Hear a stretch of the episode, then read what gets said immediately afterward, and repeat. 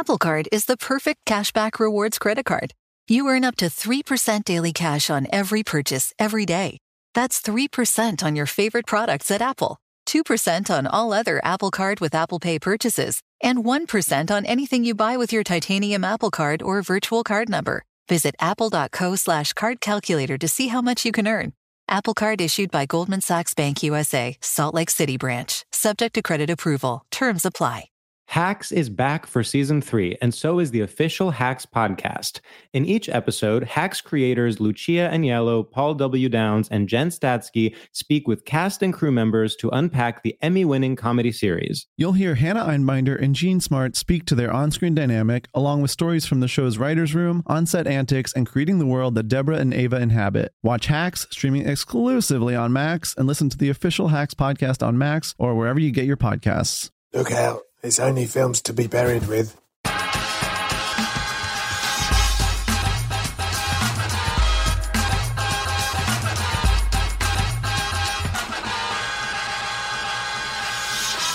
Hello and welcome to Films to be Buried with. My name is Brett Goldstein. I'm a comedian, an actor, a writer, a director, a best boy, and I love film.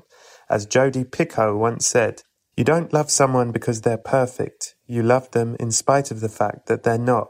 It's much like the film Bad Times at El Royale. It might not be perfect, but fuck me if it ain't a keeper. Know what I mean? Absolutely, I do, Jodi Picoult. I love that film. Wildly underrated. Every week, I invite a special guest over. I tell them they've died, then I get them to discuss their life through the films that meant the most to them. Previous guests include Barry Jenkins, Kevin Smith, Jamila Jamil, and even Shed Blambles. But this week, it's the brilliant comedian, actor, podcaster, writer, and creator, Mr. Pete Holmes. Get over to the Patreon at patreon.com forward slash Brett Goldstein. It's a long one, this one. You get an extra 30 minutes with Pete where we go deep. We talk about beginnings and endings. You get a truly upsetting secret and the whole episode uncut and as a video. Check it out over at patreon.com forward slash Brett Goldstein. Ted Lasso season two is all finished. It's all available now on Apple TV Plus. You can watch the whole thing in one go. Soulmate season one is on Amazon Prime. You can watch that in one go. You can watch them both together, separately, one at a time, however we want to do it. Blow your fucking mind. So, Pete Holmes. Pete Holmes, if you don't know him, he's a comedian, a writer, an actor, a creator, and a podcaster. He's got one of my favorite podcasts called You Made It Weird. I very much recommend it. I met him recently. I was so excited to get him on the podcast. We recorded this on Zoom a few days ago. He is a pure joy. I think I gave him a couple of standing ovations. You are going to love it. So that is it for now. I very much hope you enjoy episode 171 of Films to be Buried with.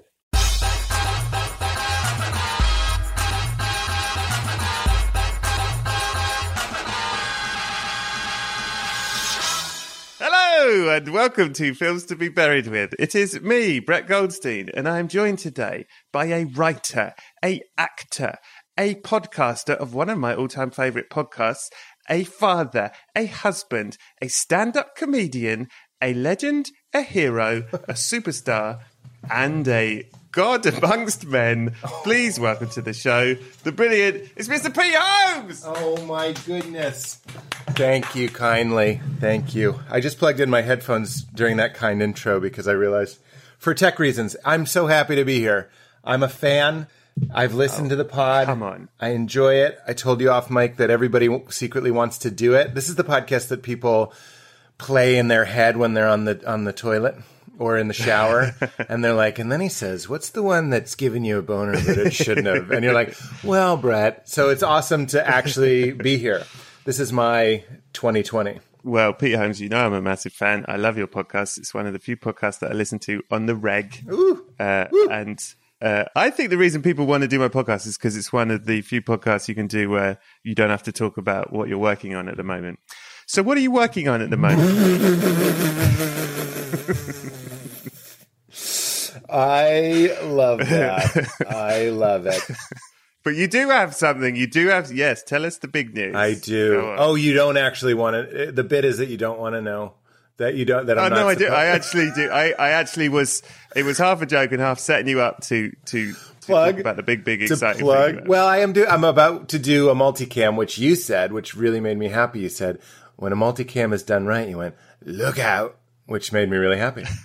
Which made me happy. Yeah. Uh, so I am about to start that, which is exciting for a lot of reasons, but maybe towards the top is like being with people acting with people, being on a set with like camera operators and sound people and script supervisors.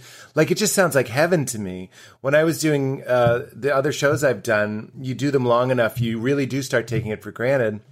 And now after this time away, I'm like, I'm going to be amongst humans. Sometimes I like to think about how many hearts are beating in the room. And I'm just like, look at all the hearts beating in this room. How many eyes are, are kind of floating around, taking in what they can take in. And I was like, we're here together. And I'm, I'm super excited to try to be funny and have fun. And uh, when you're just acting, see, you're a writer and an actor, but when you're just acting, I find it's much easier to just be like kind and and sort of zen and like sort of float around and be like, well, it's not my decision. You know what I mean? Like you have to go like, wow, we have to beat this joke or write this new scene or like, oh, they're saying we need to change this. I just get to show up, stand where they tell me to stand, say what they tell me to say, and be a nice person. And I'm excited about that. Wow. Well, that's interesting actually, because you have uh, been doing a lot of writing, acting your own stuff. Do you not think you'll be tempted to have a write a write a stand up brain, particularly with a live audience with a mic on? If something, I'm assuming and hoping these writers are all excellent, but if anything kind of doesn't quite land, are you going to be like, oh, as your stand up brain going to kick in and go, I want to top this? I think it will, but you know what was um, humbling when we did the pilot is I was like, wow, I, I'm, uh, you know, the show's called Smallwood. I'm Tom Smallwood. I'm like, look at me, I'm Tom Smallwood. I'm walking around. so we'd do three, four takes of a scene, and then I'd be like, I got one.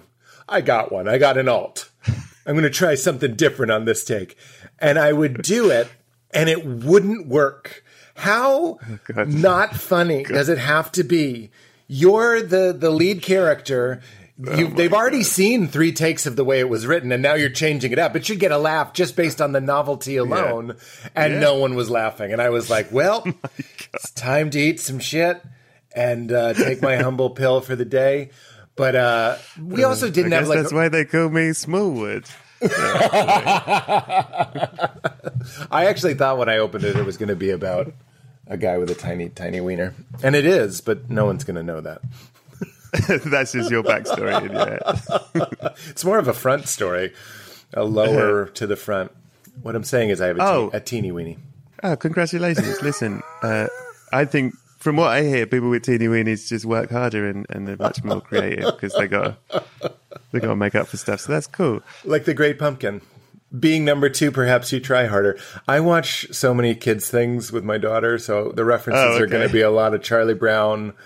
Peanuts movie, not bad. Might make my list today. You put me in a real um, uh, yes and quandary there because I was like, I don't quite know what the Great Pumpkin is, but there's no way I don't want to yes and it. Yeah, well, But here we are. I won't do it again. Don't ever do a reference I don't know again, or you are off the pod. That was my favorite. my can I say it's a plug of you. Yeah. When you did my podcast, I'll never forget it. There literally are moments on my podcast of agreement, of improvisation, of just two people melding that take my breath away. It's one of my favorite things, especially when you don't know each other. And the moment on your episode is when I said I called someone a bell end. Uh, it's one of my favorite British insults, and I'm like, and you bell anded it, like you yes and but bell and, and and when you knew what I meant when I said thank you for the bell and, I was like, friends, friends. I was like, that's all it takes.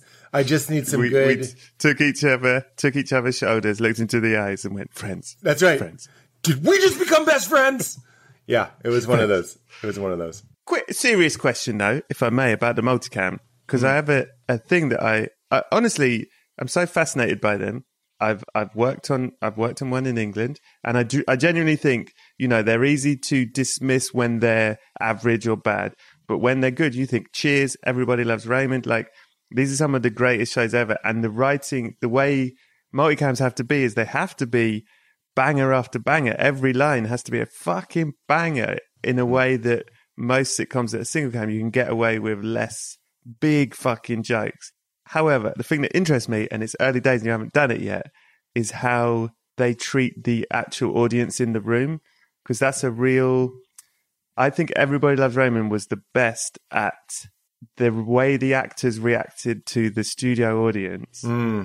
felt brilliant because they the studio audience, because sometimes you watch things where the studio audience are too excited Mm-hmm. for how you feel at home watching it, and so it feels weird. It's like a disconnect. You're like, why are they laughing so much? It's not that fucking good. Yeah, yeah, and it, yeah. And it, it actually it's makes almost you off-putting. angry. Yeah, yeah, Yeah. You're left out. Whereas, and there are things like there are some sitcoms I won't name, but there are like some good sitcoms, but where it almost feels like they ignore the audience, the studio audience. Studio audience laugh, and it's almost an annoyance to them. It's like, yeah, we're just ignoring it and we're getting on with the thing, and there's laughter in the background. Mm-hmm. But in Everybody Loves Raymond, in particular, I think they were the best at this. They would like sit in the laughs. They'd get a big laugh. And there'd be a little, and it was very subtle, but there was like a twinkle in the eye, uh, some acknowledgement from the actors, like this bit is killing, and they would sit in it, and it would spread to you at home Yeah. because it was real. It was like a live connection was going on rather than two separate things, an audience and the show. It was like melding them, and then you felt part of it at home. Mm-hmm. Thoughts, Pete Holmes? It's like when uh, the Lovers sketch with Will Ferrell and Rachel Dratch, and Jimmy Mm-hmm. Fallon is in the in the hot tub as well, and he's breaking. And I remember there was Mm-hmm. a time when people were. It was called the '90s, I think. People were just so mad at Jimmy Fallon for laughing. Yeah. But those are the ones that I remember because I felt like I was in on something just a little bit wicked, just a little bit Yeah. alive, electric. Like something was happening that is funny. And Yeah. I'm not turning on SNL to watch someone do something perfectly. And I'm not watching a multicam to have them pretend like there isn't an audience there. And that is something very interesting about, I think, the human animal is that works. Like you can be at home, you're not there. It's actually what makes film so amazing. You're not there, but you're transported. Val and I went and saw Cruella. It was the first movie we saw after the pandemic, after we were allowed to. It's, Yeah. I'm, I'm, I'm not being dismissive of Cruella. I thought it was a really good movie, great movie, That's great. and it and it was what what what was out. So we went and saw kind of like a kids movie, even though we're two parents kind of desperately wanting a break from kids movies. But it ended up being really great. I, I really loved it, and It's great. there's something about cinema. Don't get me started, but sitting in the dark is a small ego death. You disappear. You you're in the dark. You can't even see yourself. You're gone. It's like a drug experience or a vision. Let's say vision to not exclude people or a dream. So you vanish. Not only do you vanish into the dark, you vanish into the audience. There's anonymity in the numbers that you're now a group called an audience watching a movie and then that audience vanishes and and the lights dimming is sign, kind of like a cue to your your lizard brain to be like okay shut the fuck up you're now going to have these people's thoughts we were talking about like when I go to music concerts, I don't go to a lot as evidenced by the fact that I call them music concerts. That's an old joke of mine, but it's true. I I don't need to be sitting there with my own brain for two hours, especially if it's not if it's Beyonce that's a spectacle and you're like really into it. But if it's just like a band hmm. and they're playing nice music, I'm I'm too up here. I love cinema grabs you and goes, You're now this person. And someone's chasing you.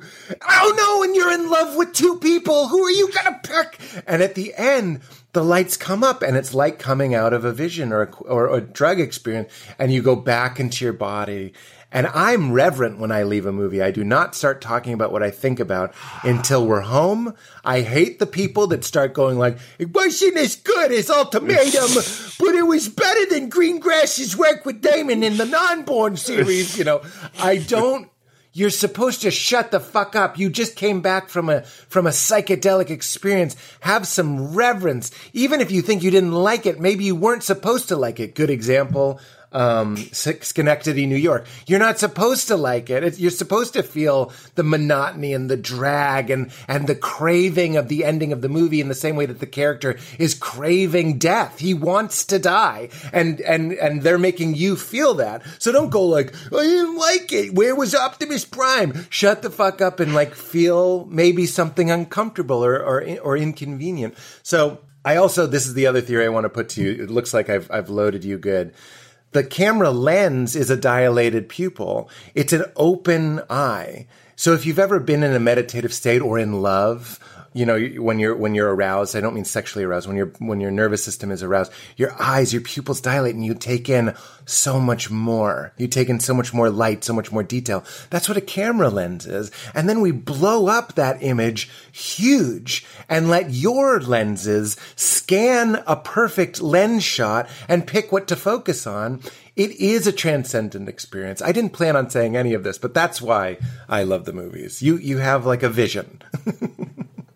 Pete Holmes, uh, the last uh, two minutes of watching you on the screen is now my answer to troubling bonus. that was.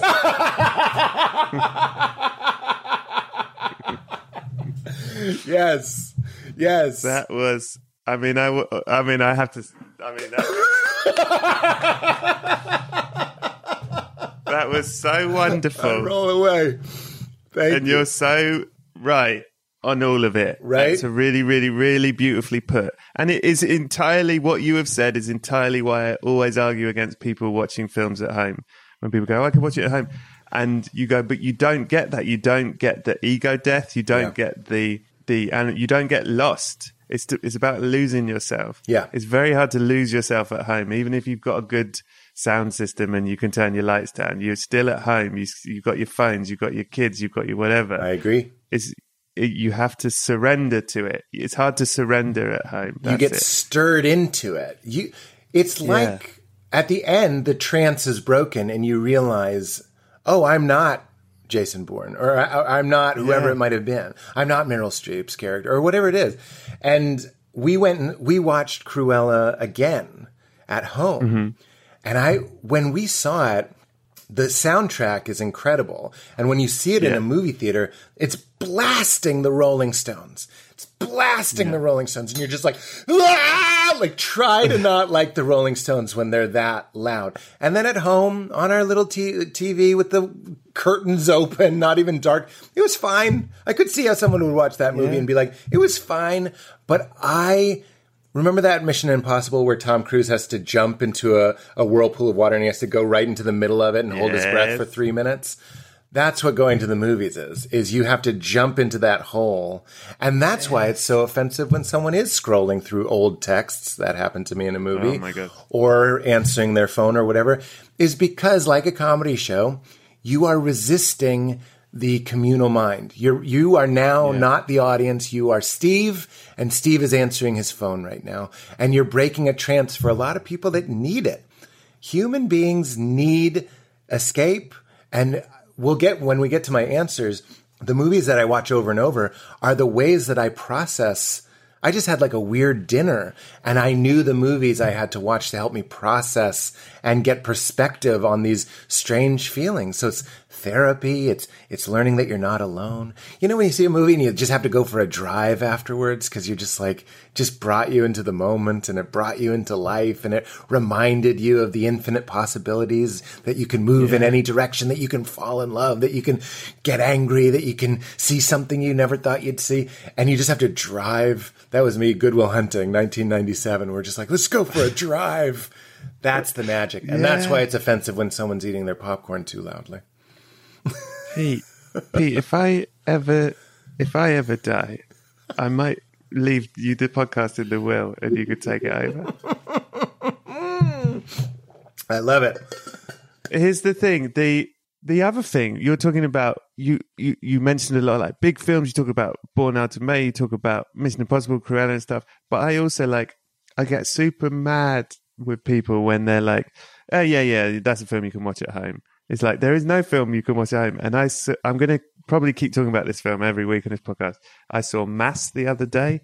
Mass, Mass have you yeah. seen it? I haven't, but someone told me they saw it and they wept. yeah, it's four. It's it's essentially four people in a room for most of the film, and it's the sort of film you. Some people could say, "Well, it's like a play," and some people would say, "We could just watch it at home, it's just people talking." It is a fucking cinematic experience, and it is so intense, and it is so it's a masterpiece from every angle writing acting mm. directing everything oh, and man. there's no way you have to surrender to it. you have it's it's as intense more intense than a fucking Bourne film like you're mm. you're it's you know I, I was holding my breath the whole time it was mm. like this is this is as much cinema as Tom Cruise jumping in a waterfall. I feel the same way about Frost Nixon, which if you rewatch Frost Nixon after the Trump presidency, it gives you a whole new perspective on it. Because I wasn't there for the for Nixon, but you're like, imagine if James Corden interviewed Donald Trump, and we were like, "Ah!" but it is just a play. It is a play made into a film, but it has the same stakes.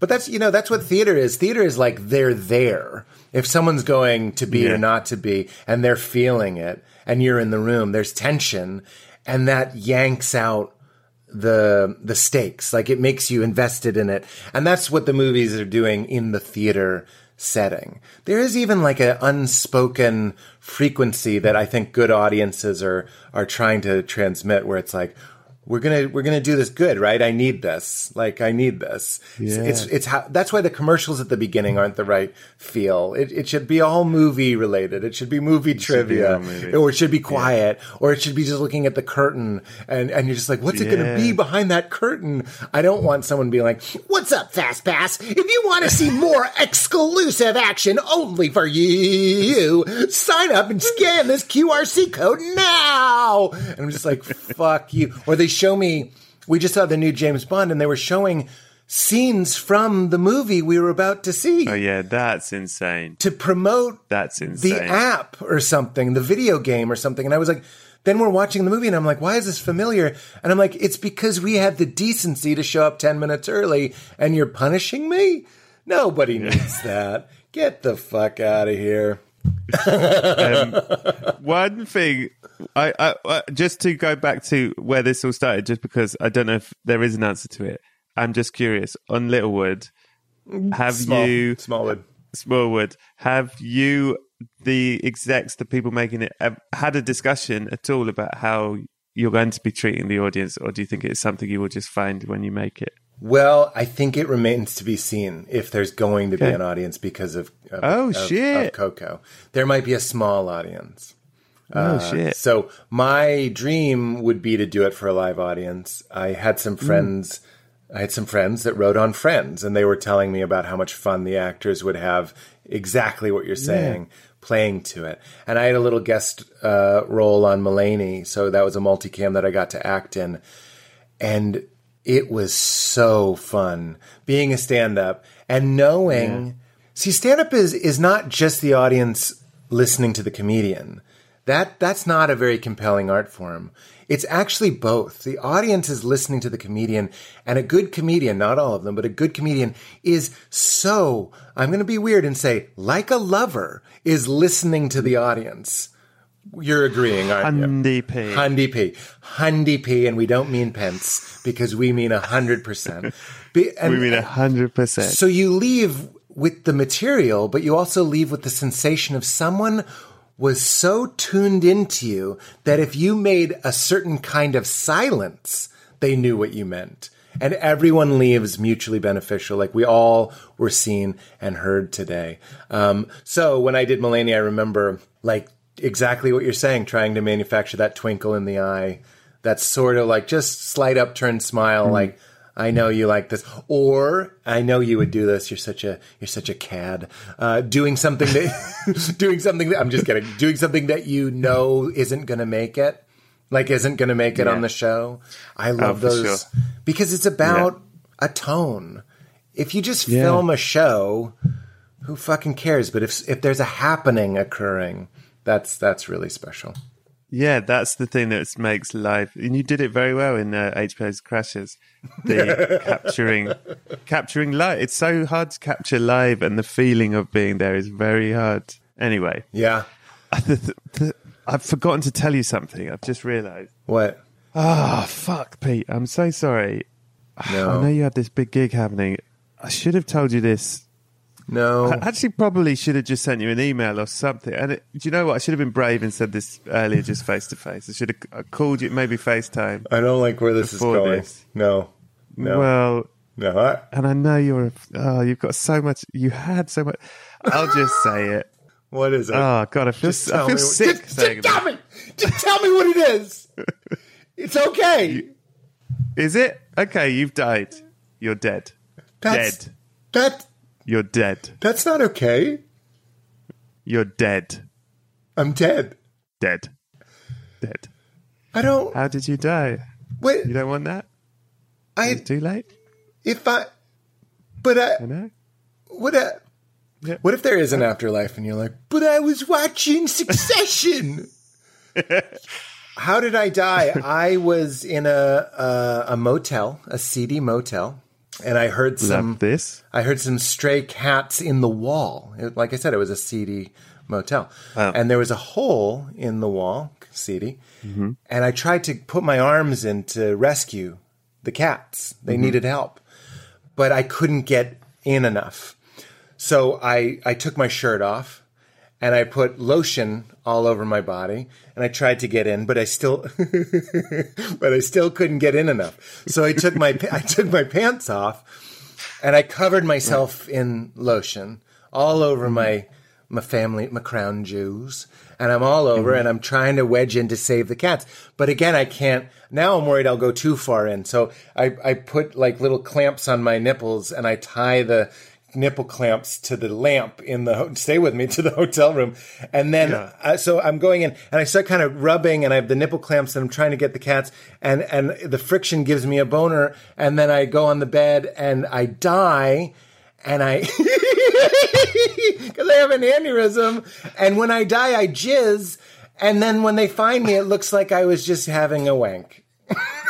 Right. But I'm Bloody telling, hell. I'm telling you, I You're was telling the truth. I was trying to say. I'm so glad you asked because I need. I've needed to clear this. I've needed to clear this. I was trying to rescue cats, not not masturbate in a motel that looks like it was designed for masturbating. It is. It, it's annoying how often this death comes up on this podcast. Um, the old, the old looks like I wanked to death. Death. Oh Um, my god! Wait, for is the it looks like I wanked to death is a real one? Oh no, I'm joking. I'm That joking. would be the first time. so funny if everyone funny. was like, "I'm afraid that it's gonna look like I wanked." You're the first. I'm the first. You are the first. Wow, I'm honored. I, I'm when I'm filing that police report. I'm just going to struggle with the nipple clamps explaining that I, I don't quite get what the thinking was to save the cats. Well, I didn't want. I didn't want to. I didn't want to get sucked into the cat hole. What if it was Right, an right. alternate dimension and I was like, I'm using my hands, I'm using my knees and my feet. I need something, and I go earlobes. Too risky. Nips. You know what? It was a heroic death. Thank you. What That's you what I'm saying. Well, the cats died. The cats died. Oh. Yeah. They But, it, but you tried. the cats are they're all dead. They're all dead, and you're dead. So what it looks like is that you wanked yourself to death Killed some cats. looking at dead cats. That's it. That that was your that Yes. was your kink. I can only do it if there are dead cats. oh no! We've done it. We've made it the worst answer Quite the legacy you're leaving. Could possibly be. Um, do you do you worry about death, Pete Holmes? Uh, I think about death a lot. Um, it's part of my, oh God, my spiritual practice. um, but it is. There's a great um, Ram Dass quote. He's like, when you accept, there's a, okay, I'll start actually with the Tao Te Ching. The Tao Te Ching says, he who finds, or she who finds their way in the morning can gladly go in the evening. That's one of my favorite uh, little stanzas in the Tao Te Ching. And I, th- I find that to be one of the meanings of life is to prepare for death. To, I, I don't want to go like, like the science project and go like, that was due today. like I would like to be like, oh, right, we've given this its due. There's another great Chinese proverb that says, death and love are the two great gifts most people leave unopened. Meaning it's not an error. It's part of what imbues the whole thing with meaning. And it's a clue to kind of how it works, impermanence, um, learning to let things go, learning to we say on my podcast all the time, would ice cream taste good if you knew you lived forever? Um, I don't think so. I actually think you're eating ice cream and you're kind of like, I'm going to die and I'm eating ice cream right now. This is fucking awesome. But if you were just kind of floating in the ether, orgasms whenever you want, ice cream whenever you want, whatever, whenever you want, um, I think you would create this. And you know what's good evidence for that? That this exists. So that's kind of like an interesting way to think of God as something that could do whatever it wanted. Alan Watts says, if you could have an orgasm that just keeps getting better and better and better, how many years would you do that for? How many thousands of years? And then he goes, How long would you do it before you make a button that says something happens? And that just changed my life when I heard him say that. I was like, We want some degree of not being con- in control. We want to have mystery to grapple with. We want to have loss to grapple with. Um, so, yeah, I think about it a lot. And because of, and we don't have to get into this, but because of certain psychedelic experiences, my death anxiety has shrunk to the, size of a pebble. And I, I, would say it used to be sort of a Mount Rushmore, sort of like, oh no. Wow. Yeah. So you you were masturbating nonstop, relentlessly, and then Alan Watts said at some point there a button will appear that says something happened, and you stopped. you went, oh, I should get on with things. Actually, I'm glad that's what you took from it. I'm glad that's what really... you got. Oh my god! Not relentlessly masturbating because there are there's ice cream to get to. Oh my but god! What, what? No, but no, but come on, no, seriously, Belen. No, no, Oi. stop it. Can you tell me when you say the psychedelic stuff? You don't have to go into all of them, but as in, have you done stuff that's made you think you've seen the other side or anything like that? Yes, and and well, to summarize, I think I can summarize it quickly because we all just want to we want to get to the films. Oh, oh yeah, I forgot. I forgot that's why we're here. You are fun. the summary is, and you can you can. I hope you keep this. I'll say the short one first, and then the slightly longer one. Is you people are afraid of the void, right? If I could tell you something that I have experiential understanding is true. I mean, I can still hear my brain going like that might not be true, but something deeper has occurred. Something has transformed. And I really know this in my bones to be true is you are the void. So there's nothing, there's no blackness coming to get you that isn't you, that isn't the all and the everything. And that when you die, it's like being a spoonful of sugar and you're stirred into a glass of iced tea.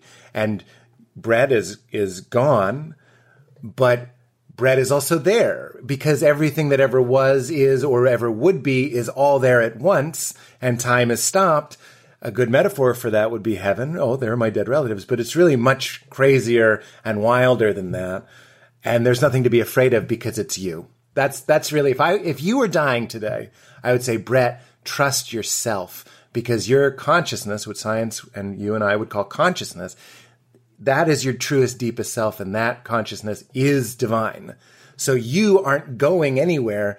What isn't God is being stripped away, and what is God remains. And that is a fucking, you could call that the good news. That's like fucking good news.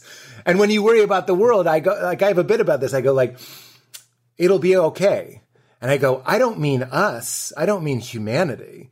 Like, we could be like dinosaurs. I mean, who you really are is life itself. You are life itself. Life itself is looking out your eyes, beating your heart, filling your lungs, and it walks around and pretends that it's Brett. Oi, I'm on a show called Ted Lasso. And you go around.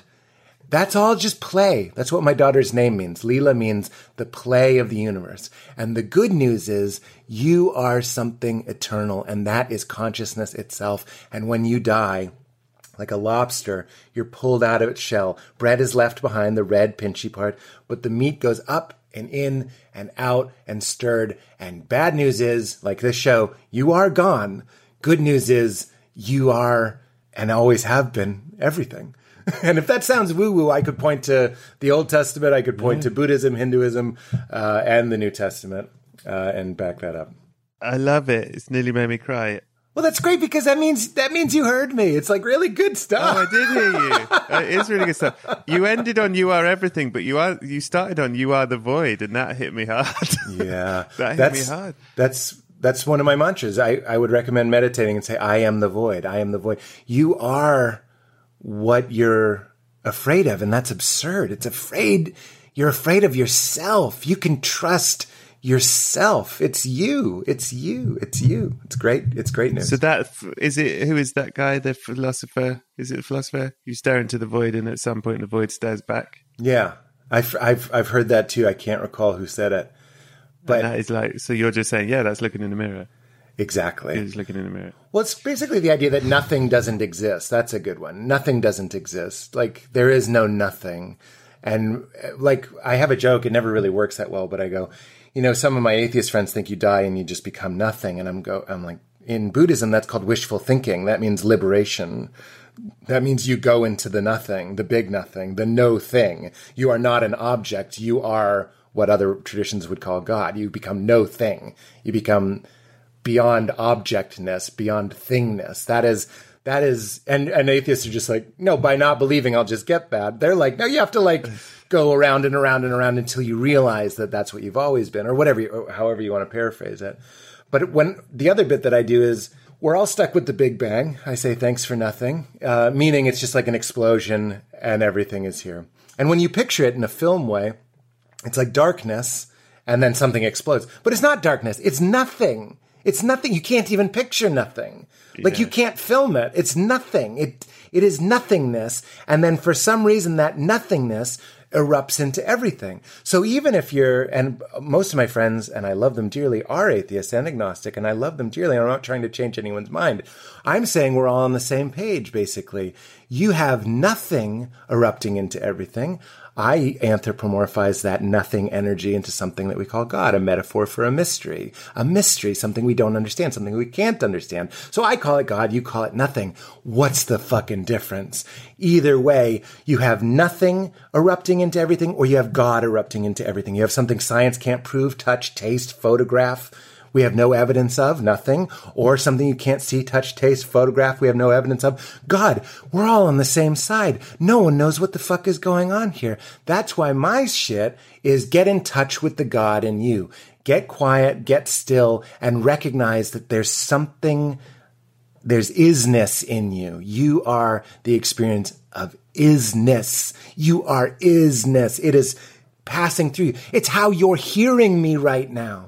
Well, that's that's your consciousness. It's it's hearing, it's absorbing, it's coming into you. That is your deepest DNA, and that will always be fine. Bad news, you'll go.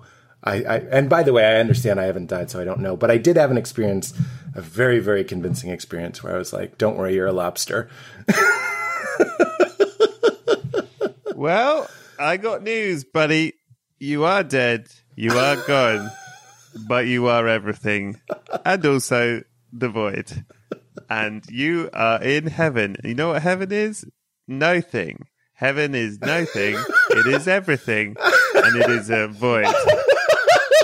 You and you yeah, and you are you are sugar in some green tea. Some green tea. You didn't expect oh, that. Oh, yeah, I didn't. And it's not ice, it's hot. It's hot in Oh. heaven. Surprise. it's hot green tea. A little bit of caffeine, not too much. It's not going to freak you out. It's just to wake you up. Yes, about you get to thirty-five heaven. milligrams. Heaven, no thing. just a little little sprinkling of caffeine. Just a little like, oh, because you're a bit jet lagged. You've just got there. Oh, what? Yes. what is this place? Yes, And it's filled with your favourite thing. What's your favourite thing? in the world. Mm-hmm. Well, it's cheesy, but my wife and daughter. Your wife and daughter are there. But here's the thing there's shitloads of them. it's wall to wall, your wife and daughter. It's like they've been cloned. It's it's nice and simultaneously a bit scary. Like 300 Leelas run at you, and they're like "Daddy" as one, and they like "Wah, wah," like sort of cover you, Like and then the Val's like yeah, Pete, and it's just like a mountain tidal of wave of mouse.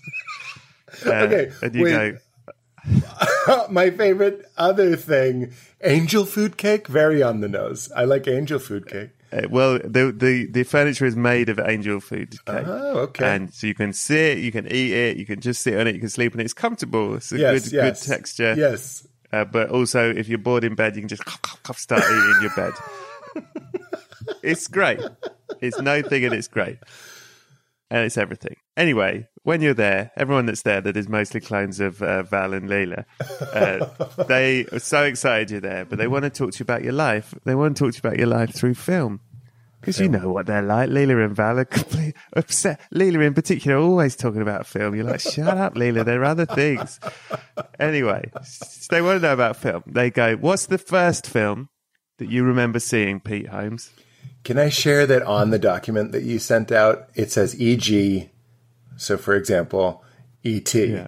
Do you have to use a movie that's also two letters? I'm like, what's EGET? Yeah. Is this a DNA code? EGET. I- E-G, ETA, ASAP. POV. I'm going to tell you the first film that I remember seeing in the theater, and it's 1991, which means I've definitely seen loads of movies. But the reason why this one stands out is because I was in Woburn, Massachusetts, uh, and my dad and my brother and I were going to the movies. And like the movie The Squid and the Whale, my family really was like two teams. It was my brother and my dad, and me and my mom. So I was sort of with the other side Right. like the the mama's kid is with dad and brother, so we're being men. And the choice of what movie to see came to me. Somehow it came to me, and I was like, "We're gonna see Drop Dead Fred. We're gonna see it. Ah, yeah. I am putting down the hammer. We're gonna see Drop Dead Fred because an imaginary friend who's like funny and I think British and and Yeah. Randy Man. and wild. I was like, this is gonna be great. And if they had enjoyed it, I would have enjoyed it. But they hated it. So their Man. hate oozed onto me. And then I was filled with the shame Shame. of making them watch this movie. Even my brother sold me out and didn't like Drop Dead Fred. You gotta like Drop Dead Fred. He's looking up ladies' Yeah. skirts and stuff. He's he's wild. He that's exactly what little kids want. But yeah, Is he it- older or younger, your brother? he's two years older than me. So That's horrible. I, there's nothing worse than sitting with someone who isn't enjoying the film. That's why I don't like taking anyone to the cinema. It's not worth the risk. I've heard you say that on the pod. You're Yeah, like, just go worth- alone. H- horrific. Yeah. Horrific experience. Because you also feel that shame is so weird. It is like a feeling like you made it, like you made this film. Yes. And it's not, you didn't make, you didn't make that film, but you feel the shame of like, oh, I'm so sorry I put you through that. Yes. Awful. That's absolutely right. I, I still remember that my dad had his hand on his forehead like this. and dude, without making it too much like my show, he is a sexual imaginary friend. Like he is sort of like the id. And like I was like, I swear I don't like this stuff. Cause he's like, ah, look at that bird's titties. And I'm just I'm, a, I'm going like, I don't want to look at any bird's titties. It was horrible. I would have preferred to seen The Exorcist. And my dad, what before that, here's another answer. He was watching Goodfellas in the living room, and I saw the knife scene with the mm-hmm. trunk, and I was like, Yeah. I didn't make that face, and you make that face for Drop Dead Fred. I pretended to like Goodfellas for you. hey, you know what? Your dad was looking in the mirror, and he didn't like. He didn't like that you could see that he was looking at himself, and There he is. was drop dead Fred. Oh my god! That was a big. That was a big thing that was going on there. He Oh. felt if you can see him uh, relate to this film, you'll see him. So he has to pretend that he's horrible. You're showing a mirror to him. Yeah. Can I say, every time I would come in and my dad was watching The Sopranos, he would turn it off, not to keep me from seeing it, but to keep me from seeing him see it. I swear to you. I, I remember it vividly. Tony's looking at a, a, a stripper and eating like carrots or something. And my dad was like, "Uh, it's a, it, that's a sad life, and like turned it off. And I was like, you, you're 42 minutes deep into an hour episode. You're going to turn it off because I walked in. My dad's still that way. He he saw George Carlin and he goes, "It was great." The first thing he said was "fuck Oprah, fuck Lance Armstrong, and fuck somebody else." And then he he went, and he went "There's no need for that kind of language." like he remembered. He remembered he was my dad. I was so I was I was probably tw- 25 at the time, and I was like, That's "Thank so you. funny. I'm glad we can relate. Yeah, that's funny." Yeah. And then he was like, "You don't have to that filthy language." I was like, "Oh fuck." We were so close to being people. Uh, apple Card is the perfect cashback rewards credit card. You earn up to 3% daily cash on every purchase every day.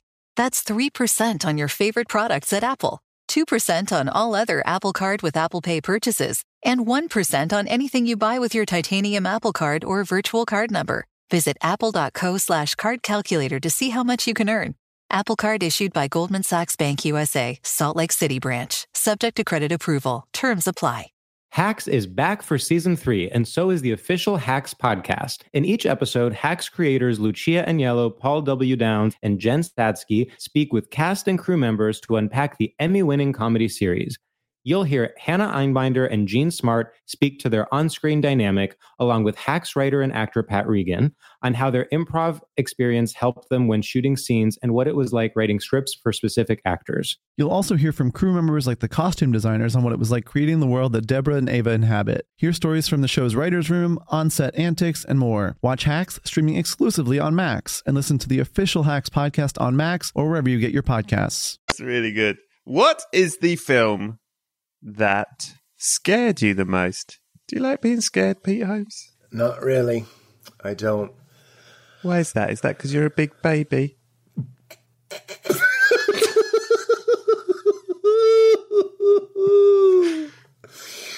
Oh my god. I don't it's just not for me. This isn't my answer, but I remember seeing the movie. I walked out of the others when they were like there's a grandma and she has bad breath. I was like, "Bye." I was so happy to walk out. I was just like, Really? it was like Mark Wahlberg in Three Kings. film. I, I'm sure it Yeah. is. Remember Mark Wahlberg in Three Kings when he gets released from the torture? He's so happy. Yes, and he's That's- he's like, hi, yeah, Yes, I was that high because I didn't have to ever see that grandma. I still haven't. And then there's the one where the people knock on the door. It's Liv Tyler. Is the strangers. the strangers and i watched all of the strangers and i'm like i wish i hadn't seen that anytime Mm-hmm. i'm home alone or in the woods the woods one of god's beautiful gifts the woods the little cabin in the woods Never in a film. not anymore not anymore Never in a film. you did, did you watched it too No, I'm saying woods are never good in a film. no They're never good. No. I the one that scared me the most is embarrassing because you'll never have gotten this. I promise. I have the hiccups. The fourth kind, and I'm going to tell you why the fourth kind Alien scared me. Film. Yeah, alien, film. Alien film. film from about ten years ago. I think it was more than 10 years ago because I was in New York. Well, wait. Yep. It was more it was probably 15 years ago. So I was old enough to know better, but as I've already said, I don't really see a lot of horror movies. And the conceit of the fourth kind is, and I don't mind ruining it because you can it's I don't think it's like a good I don't know. I don't think it's like I never hear anyone talking about the fourth kind. Let's put it that way. The fourth kind tells you that it's real. It's telling you this is found footage. It's using like body cams, it's using security footage, it's using like cruiser footage, and it's shot in a way that you'd think it was a documentary. And there's reenactments, but like most of it is like VHS footage. And I'm embarrassed. It worked. I thought it was real because Brett, at that age, I was like, they can't lie. They can't lie to oh, us. It opens with Mira Sorvino. Is that her name? And she's like, Yeah. Hi, I'm actress Mira Sorvino. Like talking down the lens, Oh, wow. going like, this is not a movie. This is real. like she's telling you. And I'm sitting there Wow. going, it is. Mira Sorvino said it's real.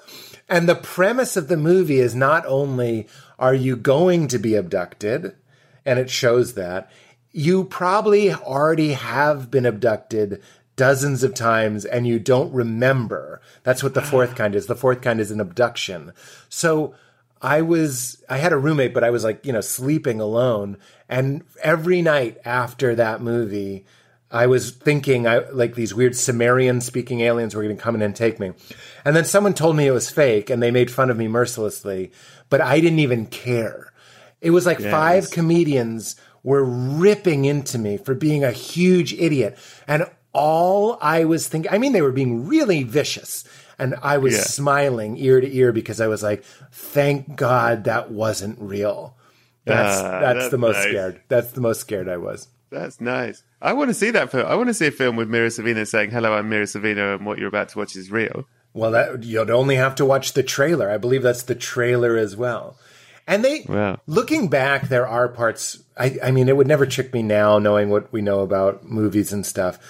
But like, there's a suicide in it. Someone shoots himself, and they blur it, and you're like, oh, why would they blur it if it was if it was like they just show it and they blur it like out of respect for the dead. It's like pixelated. Yeah. It like they they did a good job to me. I like that. What's the film that made you cry the most? And are you a crier? Do I need to ask? Film is one of the ways that I cry. It's one of the things I like about it is that it helps me to cry.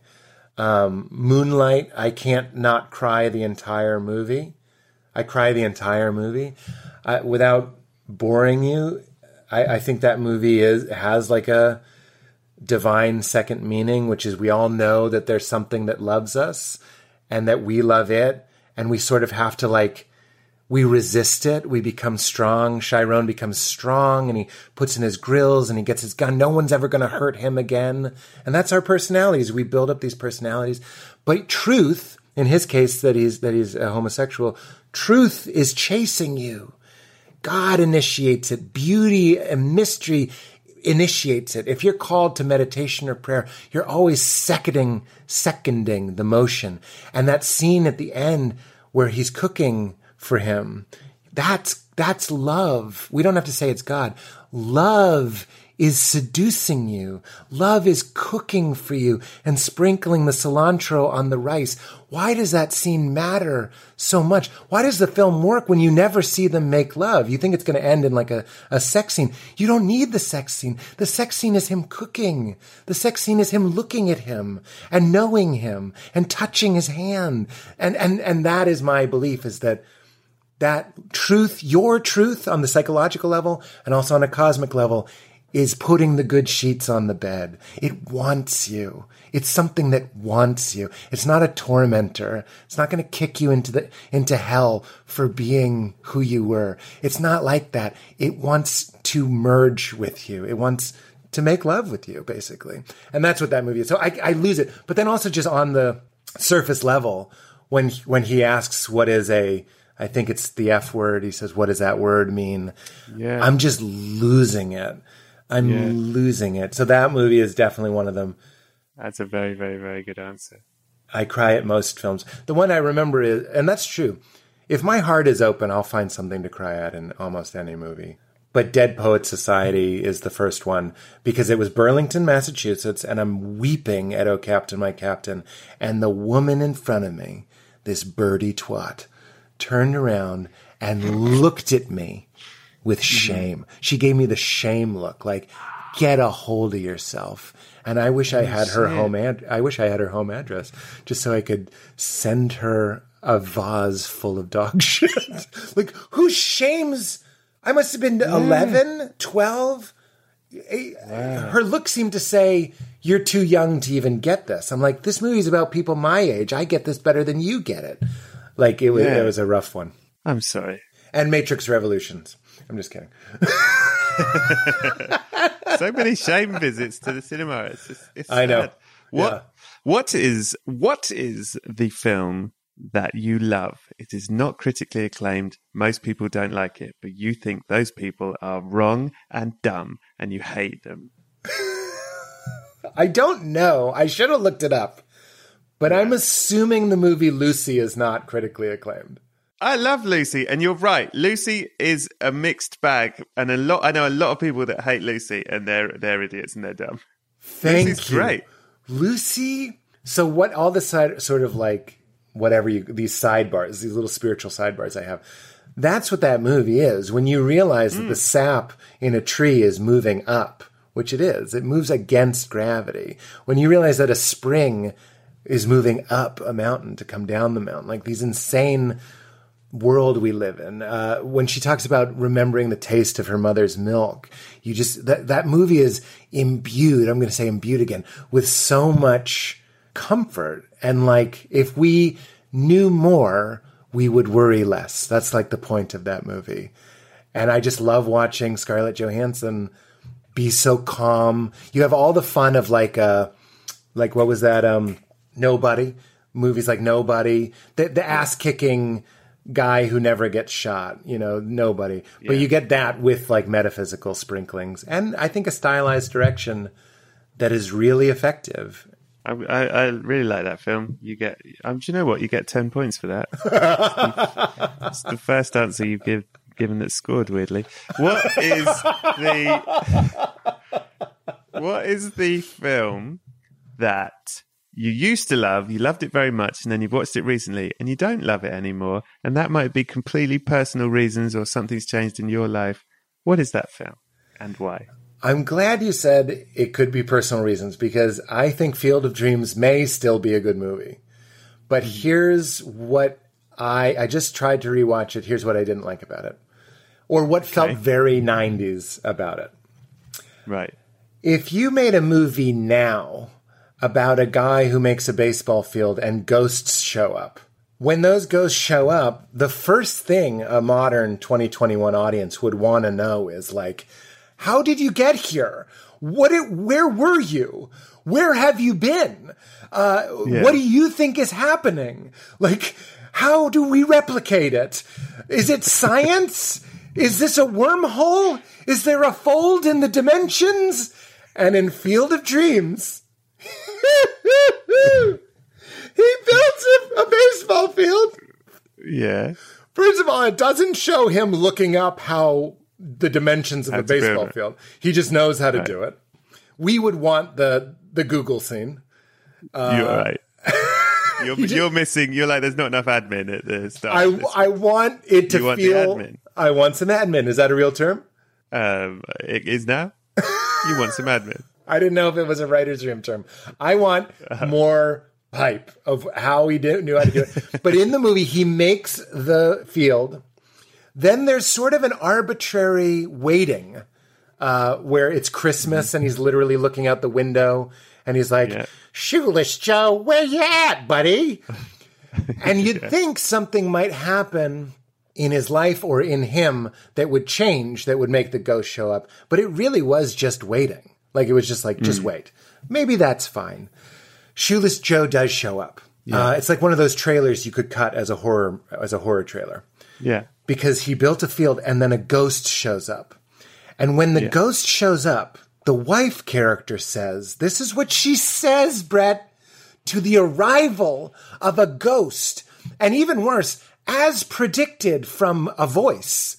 So, like, this is now confirmed as real. Your husband is communicating with the other side, and there's a ghoul on your lawn.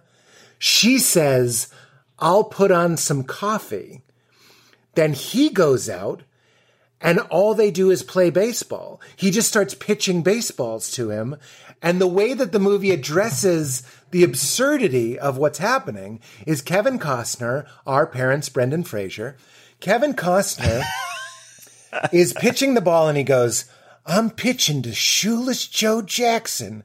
That's how they address it. And all I'm saying, I'm not saying it's a bad movie. I'm saying what makes it feel dated and what made me not enjoy it was that it's not doing what modern films do, which is when something supernatural happens, they play it for real. In this movie, they were like, look, we gotta get to the better stuff. We can't have a 30 minute sequence of him being like, wait, do you remember how you got here? Like, why are you the age you were when you played baseball, not the age you were when you died? Like, are you frightened? and she just goes, I'll put coffee on. She should have said, I'm going to get the fuck out of here. There's a ghost. Pete Holmes. I've never done this before. I'm taking away the 10 points I gave you. Oh, my. Those 10 points are being removed. I'm very, I'm very, you know what? I'm not angry. I'm disappointed. And I'll tell you why. Because w- when you were describing it to me, it gave me shivers. And I'm shocked that you find it this way. Because the film, what you just described to me and what I remember of it is all the divine, is all the things. The reason she says, I'll put coffee on, the reason he doesn't ask questions is because he's had this voice, he's had this vision, he's had this thing. It's like a dream. If he, if he pushes it, he might wake up and it all goes away. They're all living in this fucking divine space where it's like they believe in this thing, but they're also, are we mad to believe in this thing? And then the thing starts happening and it's like, of course they don't poke it and ask questions because it might all go away. They might, are we insane? It's like, I'll, I'll put coffee on, you go out there and you play with him. Don't, it's like, don't ask questions like he's a baseball player and he's coming and thing and he looks freaked out. No one knows what the fuck's going on. Let's fucking just like keep it, keep it, I keep it safe over here. I understand. It's like a dream. That's, don't wake up. it's up. like a dream. If Don't we, if we go, if we ask something, you're going to, you're going to go, he's going to go. I uh, look. I'm not married to my opinion because everything you said made perfect sense to me, and I'm not saying that to try and get those ten points back. Although I would. I also want to say that it's one of those Yeah. movies that my dad liked, so I was watching it with a chip on my shoulder. So that could be it. Yeah. Well, I, I'm going to, uh, Nope. for, for, Don't. No, you could. I'm going to give you three points back for acknowledging that. and I'm sorry. Listen, I don't like to be combative. I'm gonna go like push. to- I'm. You know what? Now I'm gonna push back. I'm gonna go put coffee on. I'm gonna. Can we do it again, Brett? Can I'm the director now? Yeah. Can we just Okay, do okay. one where you have a moment where you're like, and someone goes, no, no, no, no, don't, don't overthink it. I'm gonna put coffee on. Just, just, Okay. just, just, just go see him. Just go out there. Just go see him. A little bit of the the holy fuck. Yeah. What do we? Feel What do, what do I do? Just, just. uh, I don't know. Throw a I baseball. can't. throw a I can't go out. There's a. There's. I, I, I heard a voice, and now there's a fucking. ghost. There's a, I, I'm just saying that is the more modern way of shooting that same scene with the same script. It's happening in her eyes, in Amy Madigan's eyes.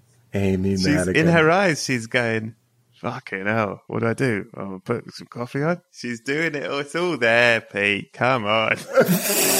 Because you were watching it at home, you weren't on a big screen. You watch it at the cinema, you'd be like, "Oh yeah, I'm here in the dream." I think you're absolutely right. I'm not just agreeing to be agreeable. I'm going to give you one worse. I watched it in the sauna, and sauna movies. I have uh, What? very low. How long do you sit in the sauna? Uh, Isn't it- Fifty minutes. So I get Five to- zero. Five zero. So I'm watching movies in two chunks. And the the the the the TV is in the sauna. That's what that is. That little crane thing. That's the iPad stand. Oh, I see. I know. Now you know I love uh, health and shit.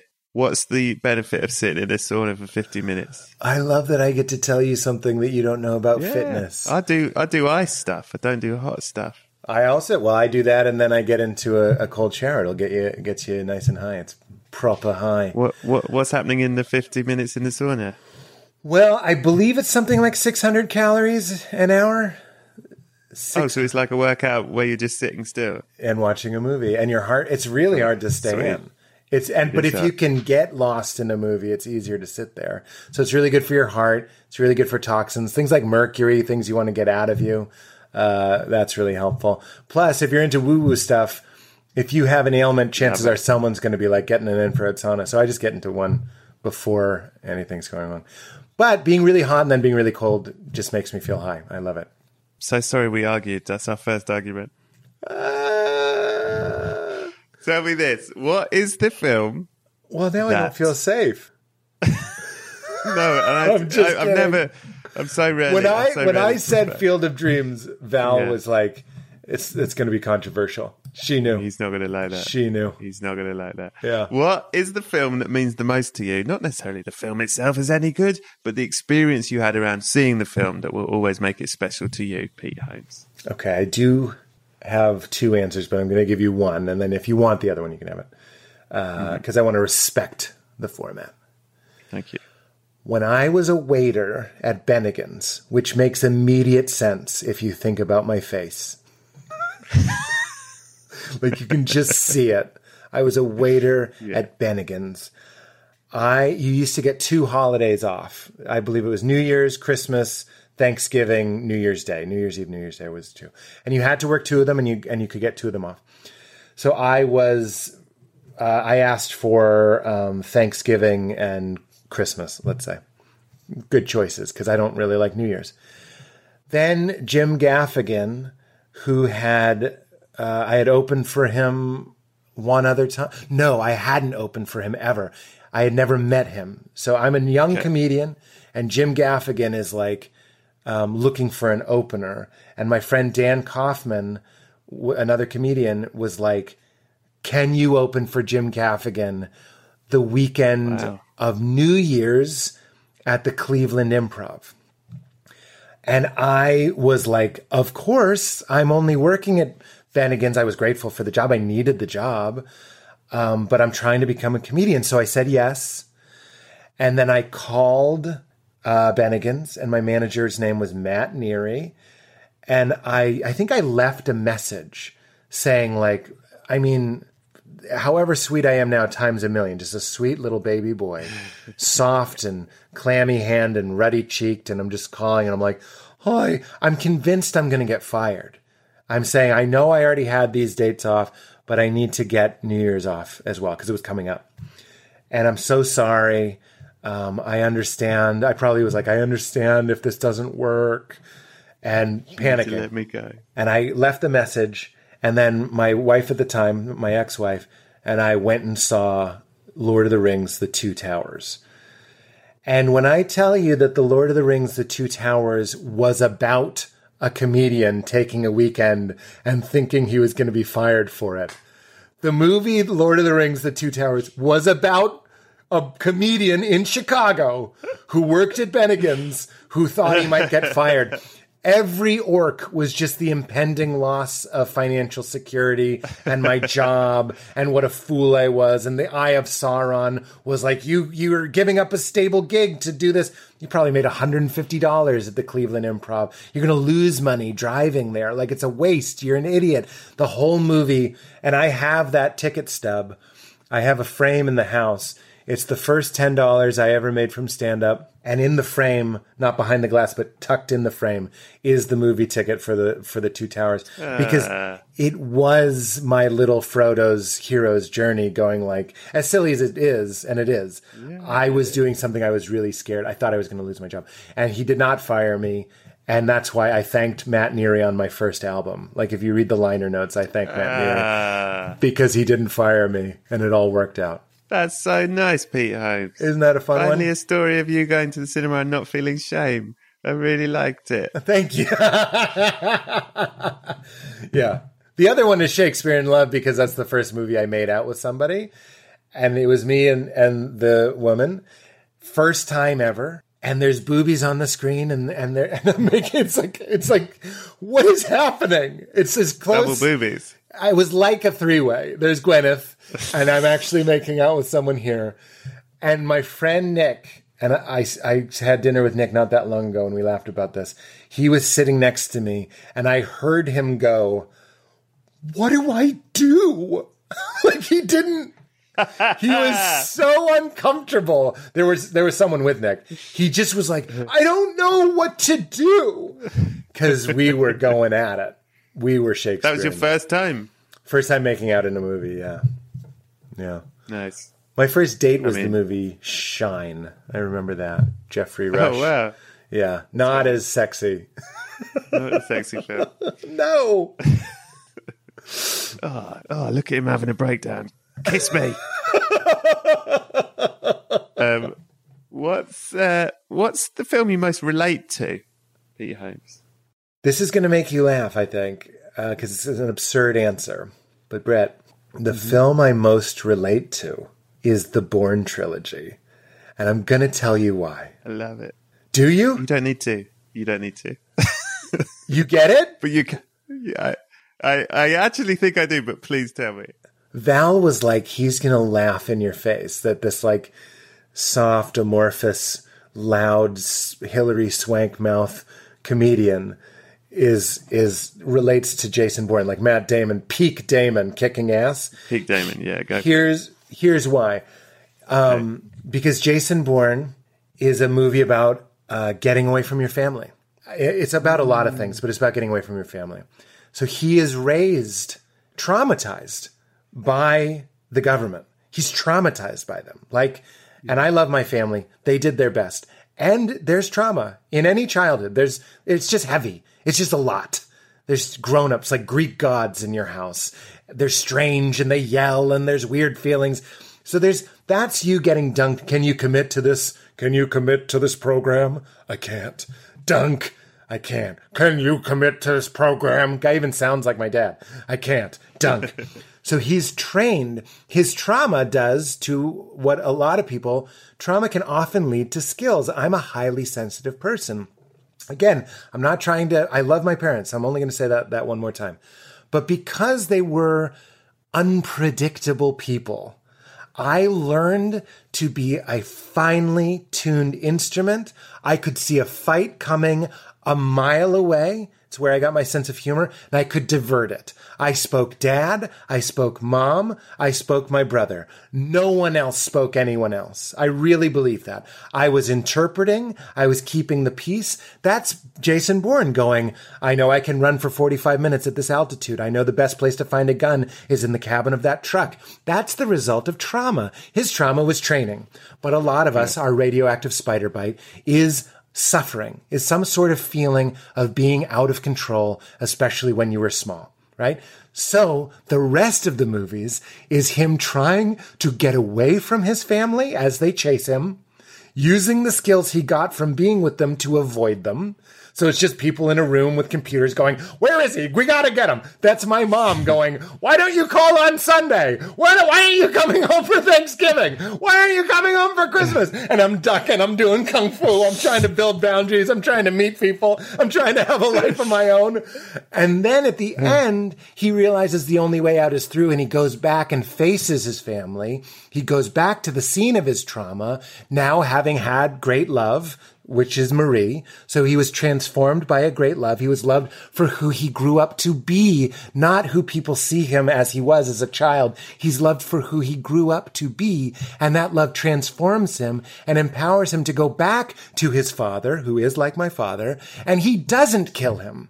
That's the point. He doesn't kill him. You have to forgive reality and you have to forgive your tormentors. They were doing what they thought was best or what they thought they needed to do to get love, to get security or whatever it might be.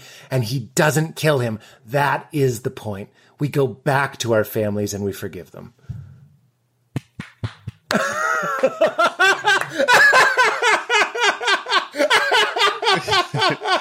yes. yes. That's what I call an ultimatum. That is very good. That is a very good answer. There's no way I was going to laugh in your face for that. All made sense to me.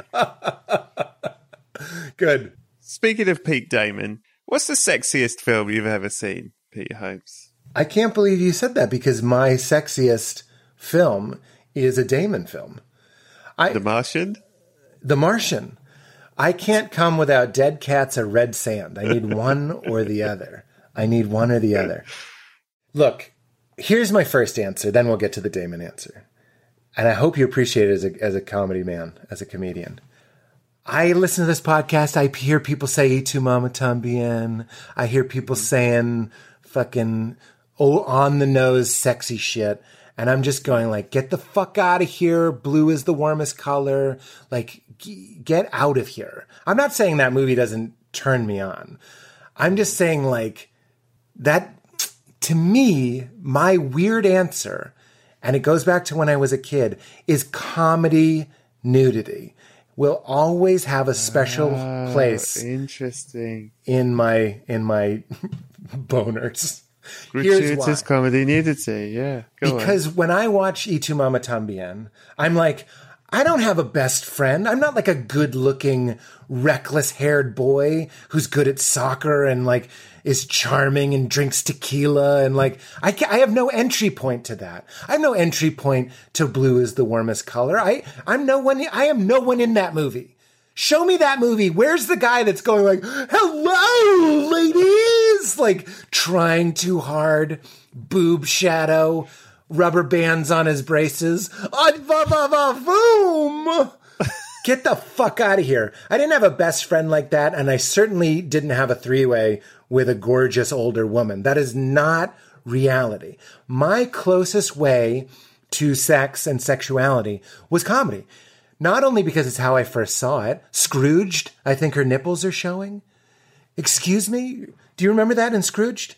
I don't remember that, but I, I'm Oh. not saying you're wrong. I remember it. No, if, if it's not in there, it's Surprise me. because If I'm not been- remembering it, it's been censored. It's in the third act, uh, meaning it's towards the end, and Bill Murray. So there's me. I'm not saying I'm Bill Murray, but as a kid, I'm like, there's Bill Murray. And there's a beautiful woman, and they bring her up, and it's like a joke. How is this a joke? It's just Boner Town. They're going, look at her outfit. Her nipples are showing. That's the joke.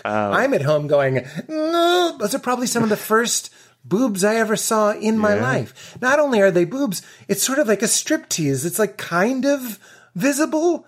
That's like, ah, like driving me crazy. Um, Kentucky Fried Movie with the boobs on the shower glass. Naked Gun when he's on the on the on, on the uh, what's it called? He's on the ledge and he reaches over. It's not exactly an appropriate joke. It doesn't age well, Yeah. but it was a buxom woman. These are these are the airplane during the turbulence. Just boobies run by. So for the weirdest answer, but the most honest answer is comedy nudity still has like a neural pathway in my brain where I'm like, oh my God. Because everybody's having a good time. Like I, I can see them like discussing the gag and the woman's like in my fantasy is like in on it and enjoying it. And, and even that feels fun to me. But I could see myself in that situation. I could be Bill Murray. I'm not a, a beautiful Latin boy playing soccer with a with a very voluptuous woman. I am like a wisecracking, sort of uncomfortable guy. And comedy boobs were like the first boobs that I saw.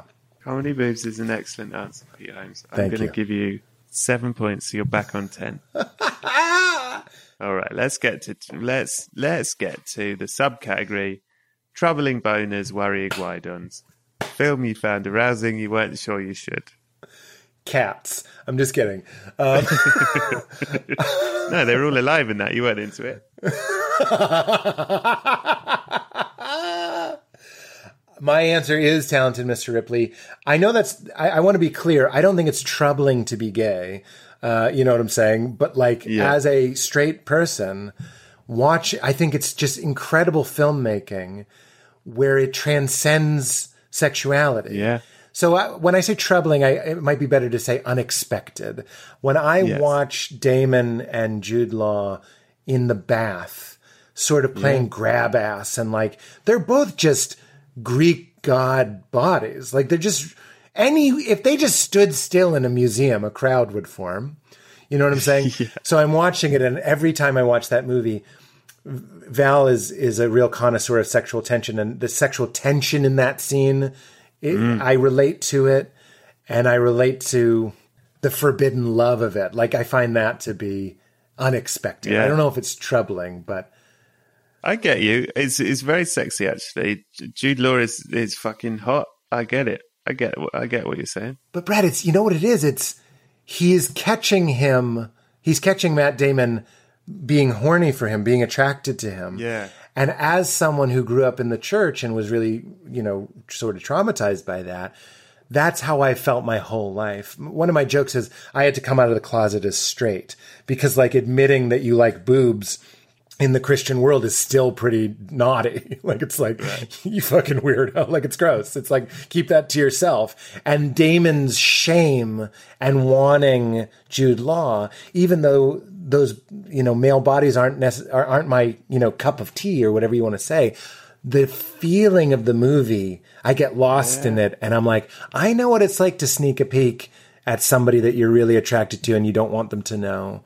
Because i mean that's what my whole adolescence felt like because i thought sex was so shameful. But it's also really good filmmaking because you are seeing him through Matt Damon's eyes, and Matt Damon is obsessed and falling in love or lust, and you are too. You are on that journey. and not to ruin it but then when he kills him i mean that is mm. that's it's the opposite of moonlight. It's like he's resisting the love Yeah. that's chasing him and so many of us do that we would rather believe bad news than good news Peter Holmes. Hmm. Objectively, what's the greatest film of all time? Might not be your favourite, but what is the greatest film of all time? what is your greatest I would say Don't Look Now is arguably top three greatest films of all time. I don't necessarily want to watch it every day. Yeah. You know what I mean? But as a sort of art, the art of cinema, the pinnacle of cinema, I go, it don't get much better than Don't Look Now. That is a fucking, you know. I hate to be an old person saying they don't make them like that anymore, but they don't make them like that anymore. I really, I just feel like you'll relate to this. The the trend in art of chasing what people want is so insane because when you go like, well, this was popular, and these mm. franchises were popular, and this nostalgia is popular, and this actor is popular, and this style of director, and let's put them all together in like a can't miss movie really makes my dick soft because you know what no one would ever say if you got I, I mean smart people. I mean film loving good people, smart people, not dum dums, not like a focus group, like real good people. And you said, What do you want? What kind of film do you want? None of them are ever gonna say, Well, Donald Sutherland loses a child. Uh not much happens. He's in Venice. Uh and he's plagued by the loss giving people what they don't know they want is what art should be. You didn't Preach. know.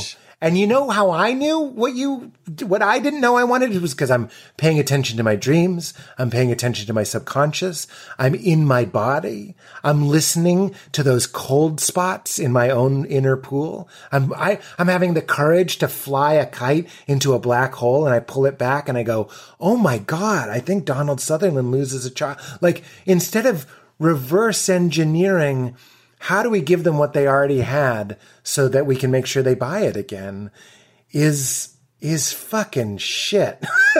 It's fucking shit.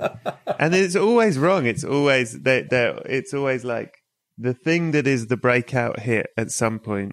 It happens in films, and it might be a western, and then everyone goes, "Oh, we got to make a shitload of westerns." And then the western dies again, and then the thing that actually is the breakout hit was not the thing you were planning, and then you just it's just fucking cycle. Like right. people people like to be surprised. They just Absolutely. don't think they do. Well, there was a time, you know, I worked with Judd and, and Judd's movies were very surprising at the time. Yeah. 40 year old virgin, these like low fi, low status anti heroes. Like, believe it or not, younger listeners, but like before the 40 year old virgin, comedies were kind of like, I had a comedy pitch about like two guys that go to a school where the ratio's all fucked up. So there's 13 girls to every guy. That was an idea you would have for a movie in the 90s. Yeah. You'd be like, I think that would be a good movie. It's like Pauly Shore. Watch Bio-Dome. There's like, it does not age well. There's like shit in there that you're just like, that is not cool. But that's what comedies were. It was, it was to say grab ass again. It was like, we're horny and you know it, and we're scoring, and we, we're cool guys. And then Apatow comes along and he's like, no, this guy's never had sex and he's a loser and, or, or whatever. I'm playing with your idea of loser. So then what happens after 40 year old virgin knocked up super bad? You start seeing dinner for schmucks. I'm not putting down, these are earnest people trying to yeah, make a great movie, but it was chasing a trend. I think some of them worked, but then it did start to overstay its welcome when they were trying to imitate the Apatow model. My answer though, Brett, yes. Is uh, There Will Be Blood. Um, and that's that's my answer. You are correct. you are correct. You got it right. Correct. No, you're correct. You, you. I led you down a path to see where you would go, and you you picked the right film. That is absolutely right. I Correct. movie is so good, and it changed good.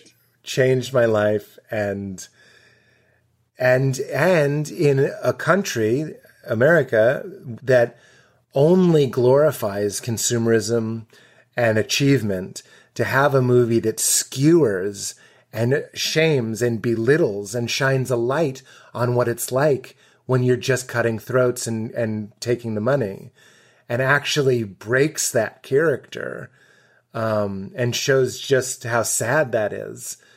What an achievement. That's giving people something they didn't know they want. You know what I mean? It tricks How you did into it change like, your life? just the it, it got me in touch with my anger. He's so mad at Paul Dano's character at Eli, and I was like, I think if we're being honest, when he's like, aren't you an ambassador of the Holy Spirit? Can't you hear my son? I was like, yeah, we all sort of feel that way, don't we? Like we all have that anger. This is what I'm talking about. Forgiving reality is the first forgiveness. Is like it's it is a nightmare at times. It's it's a beautiful and it's a nightmare and it's both. It's holding those two together. And here's a guy who just wants to win just wants to make it make it blow gold everywhere. Like when when i can't get a minute to come back into my office and work i hear his voice going like if i don't get to write this screenplay then it can't blow gold everywhere like it's the voice of the untethered ego, the drive that would literally kill to not be a schmuck, to not be a loser. And, but the fact that it has the honesty, it's like movies that show violence, but aren't honest about the repercussions of violence, aren't great, aren't always great movies. There's, there's, you know, Kill Bill Yeah. and stylized violence. But I, I'm saying like real movies to me show a fault blind ambition and greed and then show the consequence of it. He's alone in that sad old man sweater, killing sort of his only friend. you know, like his frenemy. He murders him. He's to get caught this time, you know. And he Uh, sits like he's he sits like he's shot himself, like he's sat in a diaper, and he sort of goes, "Finished." Yeah, that's like, right. Come and come and come and wipe my bum. It's like that Yes. sort of it. the the message of that movie is to one of them is having all of your needs met or having everything you ever wanted is not the answer.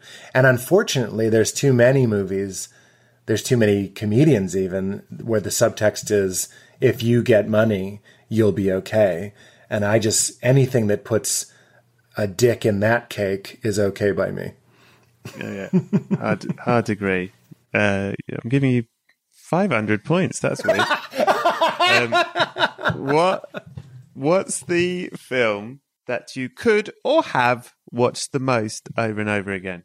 I am an obsessive movie watcher. I think we've talked about we both love Mad Men. I've watched the whole of Mad Men way too many times. But the best answer, and I have seven or eight movies written down here, the best answer for the movie that I always want to watch, meaning I watched it a week ago and I would watch it with you this afternoon, is About Schmidt. I can't stop Oh, watching wow. About Schmidt. I think it's perfect. I think it's funny. Interesting. I and it helps me make sense a little bit of the world. Like it, it really hmm. something. Here's what it is, man. Is like a lot of times I go around. You know how Thoreau said the massive men lead lives of quiet desperation. Right, yes. That makes me sad, and that weight needs expression in art. And when I watch that movie, I go like, look, here's an ordinary life, but it's filled with it. If you look closely, everything is there. And he learns that when he gives the toast at the end of the movie, you see that he's learned to love the imperfections, that he stopped wanting reality to be something that it's not. And he starts loving it for what it is. And it happens because of a loss. My, my homeboy Richard Rohr calls that falling upward. He falls upward. He loses his wife. I don't want to give too many spoilers. That's in the trailer, I'm sure. And he just keeps getting broken again and again and again. And to quote Leonard Cohen, it's the cracks that let the light through.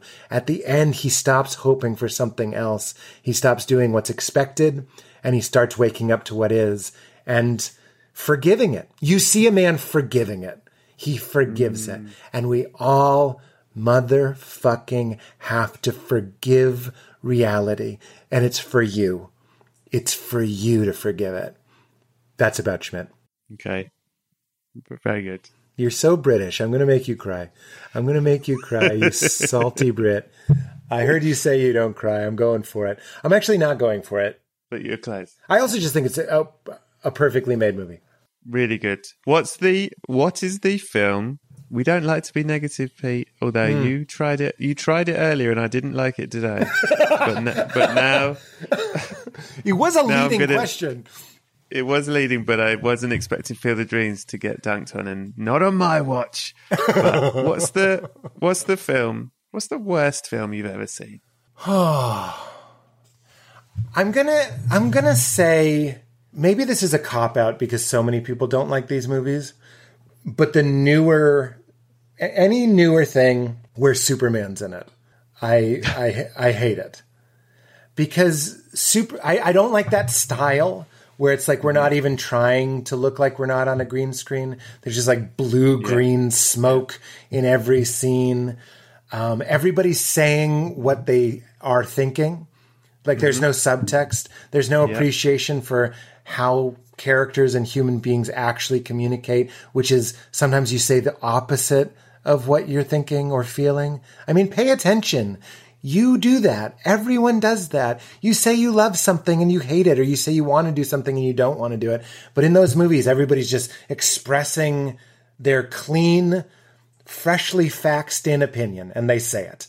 Lois Lane is like, I'm a hothead reporter and I'm going to chase this story. And I don't care if you've never seen a woman in this position. I'm going to show you what's what. And then she does. And Superman is just not a compelling hero. He's invincible. Like we're saying, like I like wounds. I like things that mm. remind us of the way that the universe works. And the way the universe works is it works with your wounds. It works with your wounds. And Superman loses his planet, but fuck off. You were a baby and you had a, you know what I mean? You didn't know them. You don't know Krypton. And then nothing hurts you except kryptonite. So it's always kryptonite. It's going to be kryptonite. That's going to be the twist. But there was one little piece of kryptonite. Or it's going to be two super invincible people bashing into each other with no stakes. This is going to be more controversial, but I have the same problem with Harry Potter. It's magic being shot at magic, and you're like, which magic is stronger? It's just pew, pew, pew, pew, pew. Oh, yeah? Pew, pew, pew, pew, pew, pew. And I'm like, this is stakeless. This is the definition of nonsense. Like, I'm not saying those are bad movies, but Superman is just two impenetrable things trying to penetrate each other. It's a waste of time. Look, I, I say I hate CGI, hate it unless I don't notice it, and then I'm impressed by it. Wilson, the volleyball. That's a reference for Val. She's going to listen to this. She'll know what I mean. Make me care about a volleyball. Don't make me not care about a city. That's what. That's the magic of cinema. That's so true. We care about tokens. Like we care about them. We we again to say imbue. We imbue them with meaning. What? No, Pete Holmes, you're in comedy. You're a comedian. You're very funny. What's the film that made you laugh the most? Here's two things I, I'm not. I'm not a guy who gets stoned a lot and watches movies. I actually think it ruins them. And I, uh, oh, I forget what the other one was. But, oh, I also don't like bad movies. You know how people like bad movies? Yeah, yeah, yeah, yeah. Like I've seen The Room, it's fine. I prefer The Disaster Artist. I like the movie about the movie. Um, but Kung Pow Foot Fist Way, if you're stoned and you don't know what it is, I don't know if I, I still don't know what it is. I saw it and I still don't know what it is. Val and I watched it and I, I got stoned and I, it's so confusing and strange. You stop trying to understand it and you just let it happen that he's fighting a baby. And, and you just, I just started weeping with like healing laughter. I was like, they've done it. They've figured out what's funny. And it's Kung Pow Foot Fist Way. And I'm sure everybody says Borat. That was my sober hardest laugh was Borat in the theaters, but Kung Pow Foot Fist Way. Really good. P. Holmes, you've been wonderful. Of course you have. No one expected anything less from you. However, when you were trying to save some dead cats and you covered yourself in, in moisturizing cream, body or lube, and you went through a, a hole in the wall and you put nipple clamps on your nipples and sucked into the sides of the beds, and then you got a boner, and then you. And as I reason you had died, the aneurysm made me jizz. Yes. Yeah, then you had an aneurysm for no good reason, and then you jizzed, and then you were dead. And surrounded by dead cats. I'm passing by with a coffin. You know what I'm like? I'm like, I wonder what Pete's up to. I think he's in town doing a show. I, oh, I think he's staying in this motel. I knock on the door. Pete? Pete? Oh, oh, he's very quiet. I can't even hear cats meowing. He's always got cats with him. I've knocked down the door. There you are. I'm not the first one there. There's loads and loads of press in the room. They're just taking pictures. Like, I go, listen, I know what it looks like. I know this guy. Trust me. Trust me, he was trying to save these cats. I'm sure this is just a terrible tragedy. Get out of here, guys. and I, I put you in the coffin, and but I also put all the dead cats in there with you because I know that's what you'd want.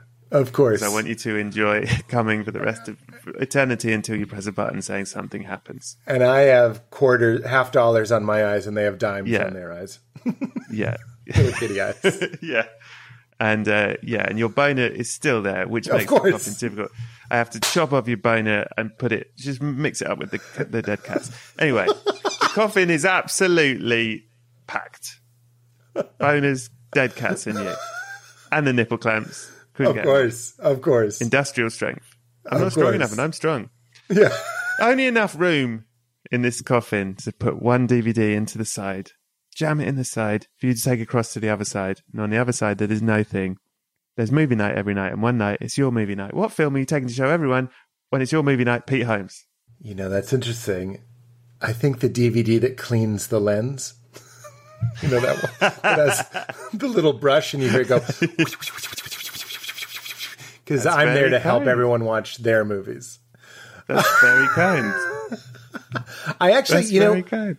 it's not the movie that I would want to show in the No Thing Other Life uh, or whatever, but the movie that has the most um, bov or zhuzh or like it's just like a relic.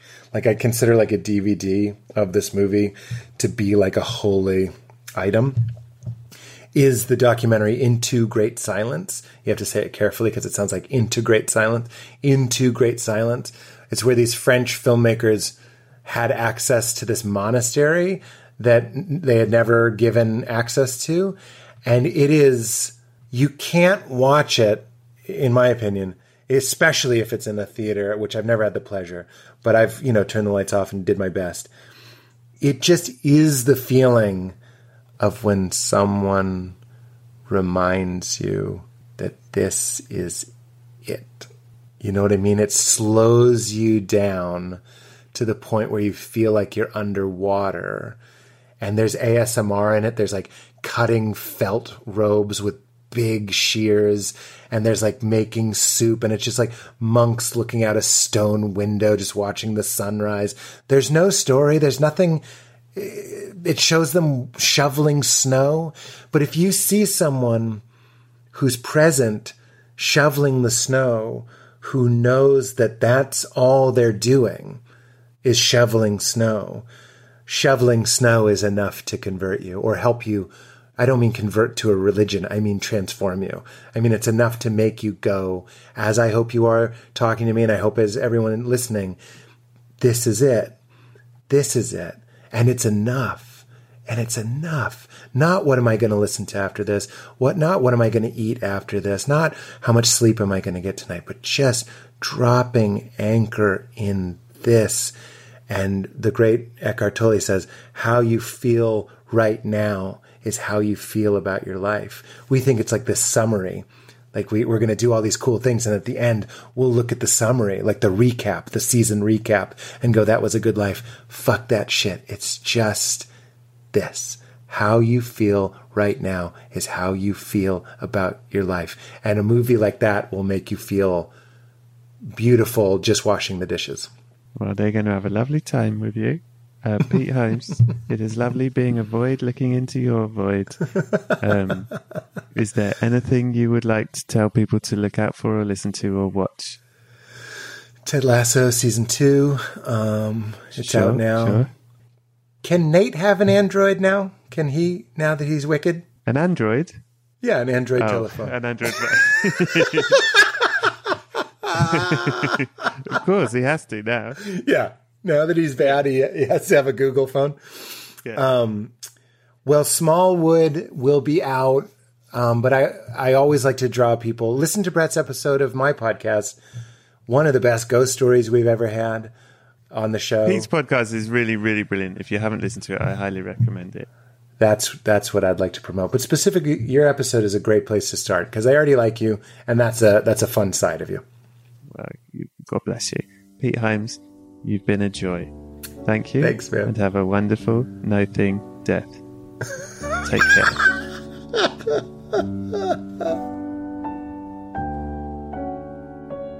So that was episode 171. Hope you enjoyed it very much.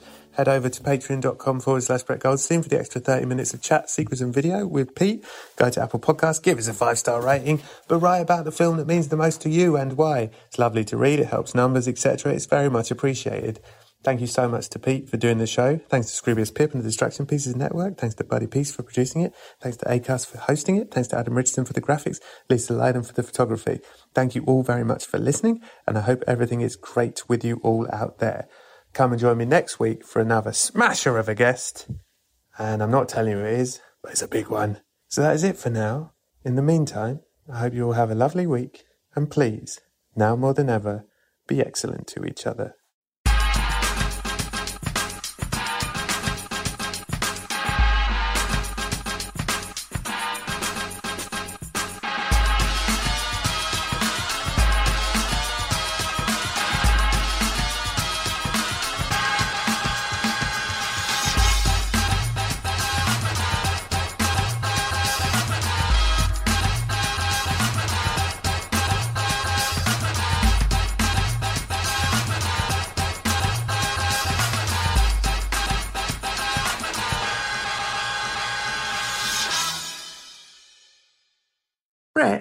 Sometimes I dream of becoming an actor. Have you ever dreamt of becoming an actor?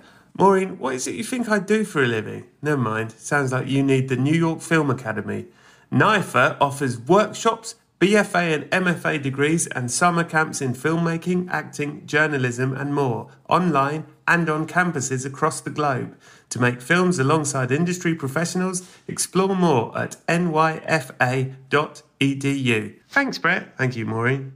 Maureen, your Canva presentation looks brilliant. Thanks, Brett. That's because I used AI powered Canva presentations. I just described what I wanted, and Canva presentations generated the perfect slides. You can even make a talking presentation for people to watch on their own time. Check this out Recording 101 Reasons Why Beaches is the Saddest Film Ever Made by your neighbour Maureen. Is it easy to use? If you can use a computer, you can nail your next work presentation with Canva presentations at canva.com, designed for work. Oh, thanks, my neighbour Maureen. No, thank you.